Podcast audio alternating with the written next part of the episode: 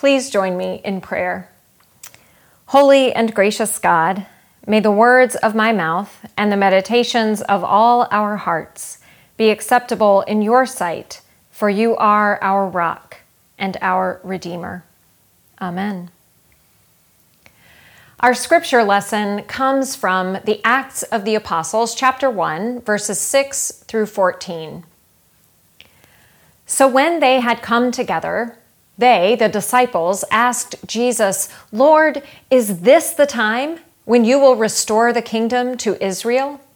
He replied, It is not for you to know the times or periods that the Father has set by his own authority, but you will receive power when the Holy Spirit has come upon you, and you will be my witnesses in Jerusalem, in all Judea and Samaria, and to the ends of the earth.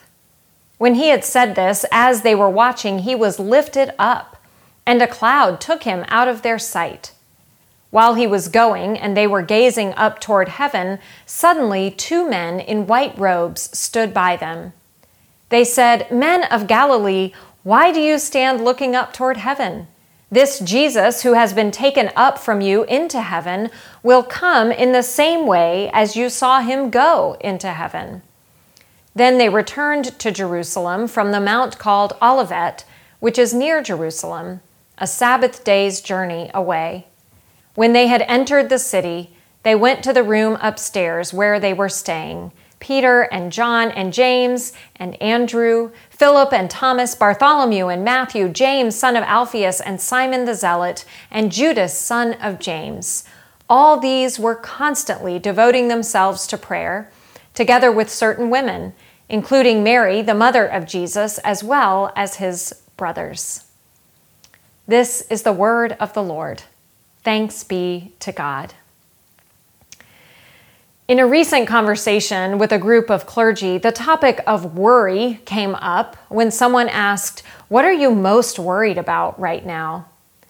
Now, there are a lot of predictable answers to that question, both for churches and for us as individuals. We worry about those who are sick. We worry about those at risk of getting sick. We worry about those who are isolated and lonely. We worry about finances and personnel. We worry about the way our country's divisions seem to be widening just when we desperately need to come together all of the pastors agreed that these are things we worry about. But then one of them said, I have something else to add, though. One of the things I worry most about at my church right now is whether we are asking the right questions. Albert Einstein once said that if he had an hour to solve a problem and his life depended on the solution, he would spend the first 55 minutes figuring out the right question to ask because if he identified the right question, he could solve the problem in less than five minutes. Throughout the Gospels, one of the many roles played by the disciples is that they get to question Jesus. They can ask him to explain a confusing parable. They can ask why a healing worked or why it didn't. They ask him questions about timing and intention. What is he going to do and when? Will it happen? Sometimes the text hints at the fact that the disciples have questions they're just too afraid to ask. And many times it seems they don't get the answers they are hoping for, especially since Jesus has a sneaky habit of answering a question with another question. As we have seen these last six weeks, while we've been hearing and reflecting on the stories of Jesus' encounters with the disciples after his resurrection, even then the disciples are still full of questions. Is this actually Jesus? What happened to him really? What does it all mean? And what are they supposed to do now? This story we heard today, known as the Ascension of Jesus, offers a bridge between the ministry that happens when Jesus is physically present with the disciples and the ministry that happens when Jesus is no longer with them in person. In this story, Jesus floats away on a cloud until the disciples can no longer see him, not unlike Mary Poppins with her magic umbrella. Here's a picture of one of my favorite depictions of this event at an Episcopal church in England. It's a sculpture on the ceiling depicting Jesus' feet as he disappears into the clouds. And here is what is known as the Chapel of the Ascension on the Mount of Olives in Israel. There is a foot like depression in the rock, and locals claim that this is the exact spot where Christ departed from earth, as if he sprang into the heavens with such power that the ground underneath his feet was compressed in the act. My friend Jim Somerville says that for texts like this, he encourages his congregation to ask not, did this really happen? But rather, what is God trying to say here? Or what can we learn about God through this story? Another reminder that when we are reading the Bible, the questions we ask matter. In this last conversation between Jesus and the disciples, before he is no longer with them in person, the disciples ask Jesus one last question. Unfortunately, they choose the absolute wrong question to ask. It's a question that reveals just how little they have grasped who Jesus is and what he has tried to teach them. Lord, they ask him, is this the time when you will restore the kingdom to Israel? After all that has happened, this question reveals how stuck the disciples are in old patterns of thinking. After everything they have seen and experienced, they are apparently still waiting for Jesus to be a Messiah who overthrows Rome and exalts God's chosen people over their enemies, restoring God's kingdom. Fortunately, Jesus never feels obligated to address only the questions he is asked. Like a wise leader, he uses whatever question he gets as an opportunity to answer the question he wanted them to ask, which seems to have been, What now? His answer to that question is nothing short of astonishing. You will receive power when the Holy Spirit has come upon you, he tells them, and you will be my witnesses to the ends of the earth. In other words, what is going to happen next is profoundly different and several orders of magnitude bigger than what the disciples could imagine. The disciples we're asking a personal question with nationalistic overtones. When is God going to restore and elevate our people, our tribe, our nation? When will we get to rule our own land? And when will we have enough power that we can impose our will on others? But this is not a question Jesus is interested in answering, except to say, never. That's not the point. Instead, Jesus focuses on what these disciples can do, not for themselves or their people, but for all God's people, near and far. When the Holy Spirit comes, they will be empowered to share Christ's boundary breaking, radical love, to be the bearers of the good news to people and places they could not imagine were included in the circle of God's care. Now, that kind of discipleship can sound like an enormous task. But as Janet shared earlier, to be God's witnesses is to be the people who remind one another of God's love, which can be done through the simplest acts. But we can also be witnesses by doing just that witnessing, seeing, noticing paying attention to what is happening in the world around us, because witnessing is often the first step in helping the world to become a little more like the kingdom of God.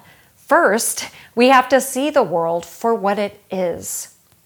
So, as some of us did this week in a meeting about affordable housing and gun violence in our city, we can witness to unjust disparities and senseless violence.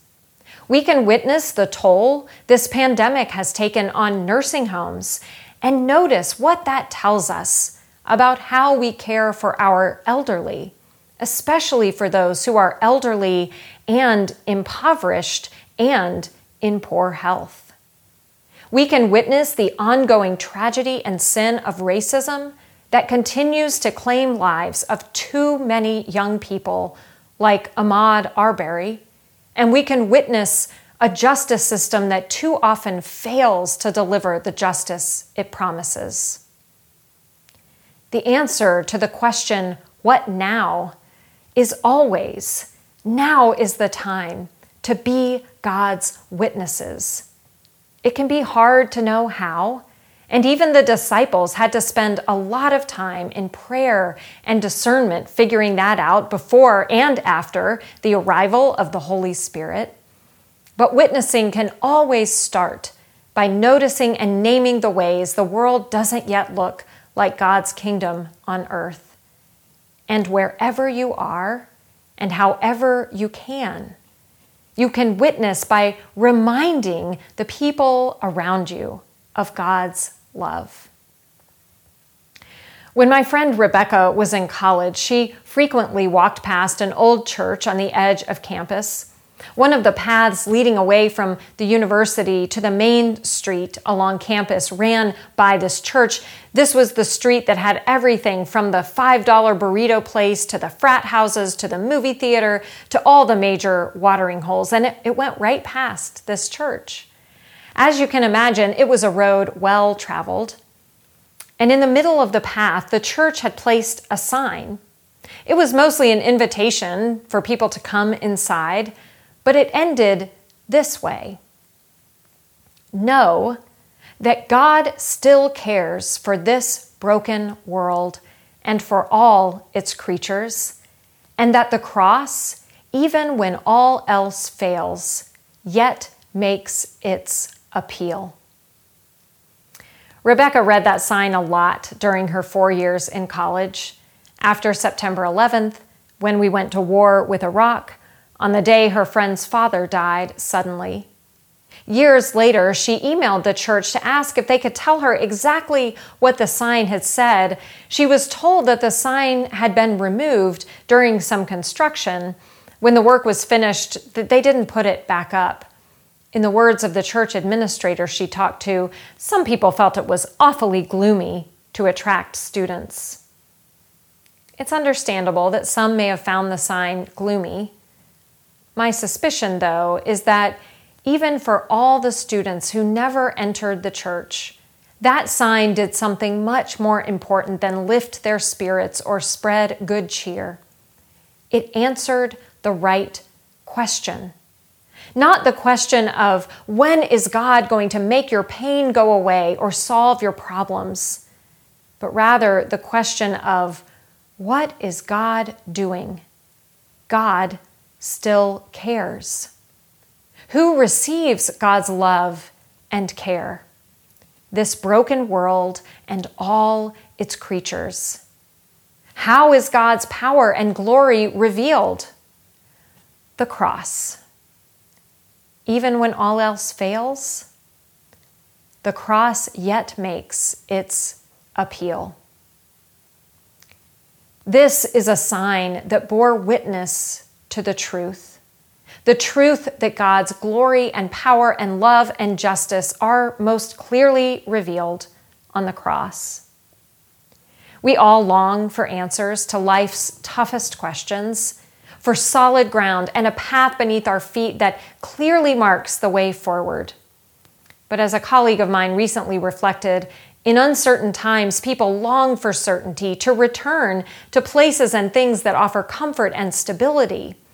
But our calling presses us not so much towards certainty, but confidence.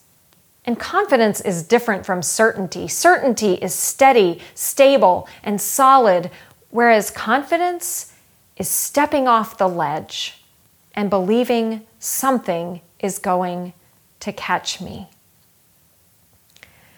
As we seek to follow Jesus in these uncertain times, may we have the confidence to ask the hard questions and to answer what now?